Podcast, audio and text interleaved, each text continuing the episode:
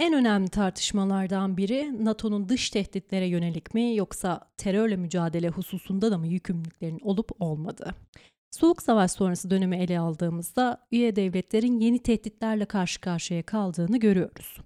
Dolayısıyla NATO'nun bu bağlamdaki rol ve yükümlülüklerinin sınırlarının genişletilmesi gerektiğine dair argümanlar ivme kazanıyor.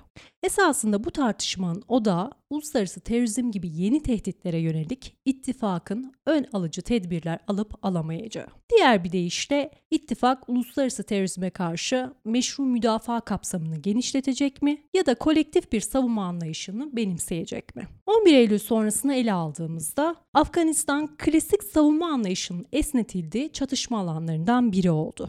Yine DAEŞ'le mücadele kapsamında oluşturulan koalisyon etkili işbirliği örneklerinden oldu.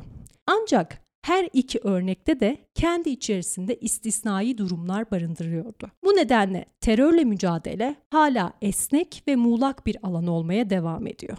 Nitekim üye ülkelerin terörist ve terörizm tanımları, algıları ve kabulleri de birbirinden farklı. Bu ikilem Türkiye'yi de terörle mücadelesinde yalnız bir aktöre dönüştürüyor. Türkiye'nin DAEŞ ile sahada mücadele eden tek NATO ülkesi olduğu unutulmamalı.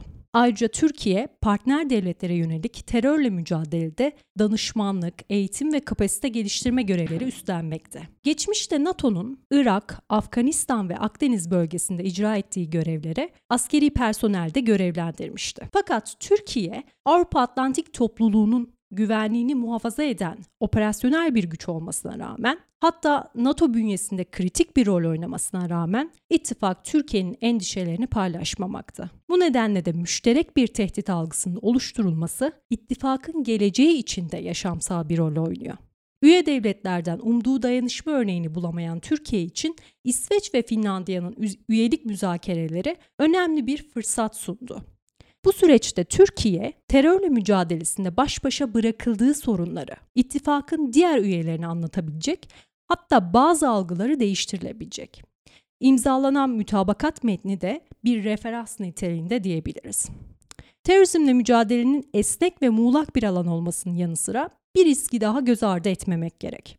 O da eğer NATO müttefikleri Rusya'nın agresyonu ve uluslararası terörizm gibi Avrupa Atlantik güvenliğine yönelik daha acil tehditlere öncelik verirlerse, Çin ve iklim değişikliği gibi uzun vadeli meydan okumalarda kapasite yoksunluğu ile karşı karşıya kalabilirler. Böylece gelecek güvenlik statülerini mevcut güvenlik sorunları nedeniyle ipotek altına almış olacaklar. Bunun tam tersini de söyleyebiliriz esasen. NATO, Çin'e veya iklim değişikliğine odaklanarak daha acil tehditleri göz ardı edebilir ve böylece müttefiklerin bireysel güvenliğini ve mevcut kabiliyetlerini baltalayabilir. Ukrayna'daki savaş ile birlikte Rusya açıkça bir öncelik olarak ortaya çıktı. NATO üye devletleri bu hususta tercih hakkı tanımamış görünüyor. Önümüzdeki 10 yılda ittifak bir yandan krizleri yönetmeye devam ederken bir yandan da gelecekteki meydan okumalara hazırlıklı olmak zorunda. Öte yandan modern çatışmaların doğası değişse de terörizm sürekli gelişen bir sınama haline geliyor. Çok boyutlu ve cepheli bir tehdit ortamı da söz konusu. Bu da müşterek savunmaya yönelik eşgüdümlü girişimleri zorunlu kılıyor. İttifak bir yandan partner ülkeler ve diğer uluslararası aktörlerle angajmanını güçlendirirken diğer yandan bazı ortak değerler oluşturma gayretinde. Yine ittifak terör saldırılarına hazırlanmak ve yanıt vermek için gereken kabiliyetlerini geliştirmeye odaklanıyor.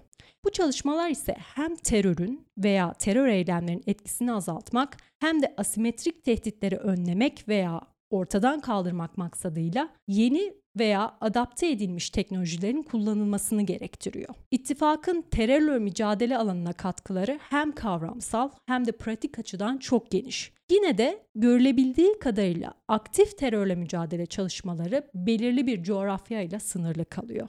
Türkiye'de bu güvenlik ekosisteminin bir parçası olmasına rağmen ittifak içerisinde artan görüş ayrılıkları nedeniyle çoğunlukla dezavantajlı bir konumda.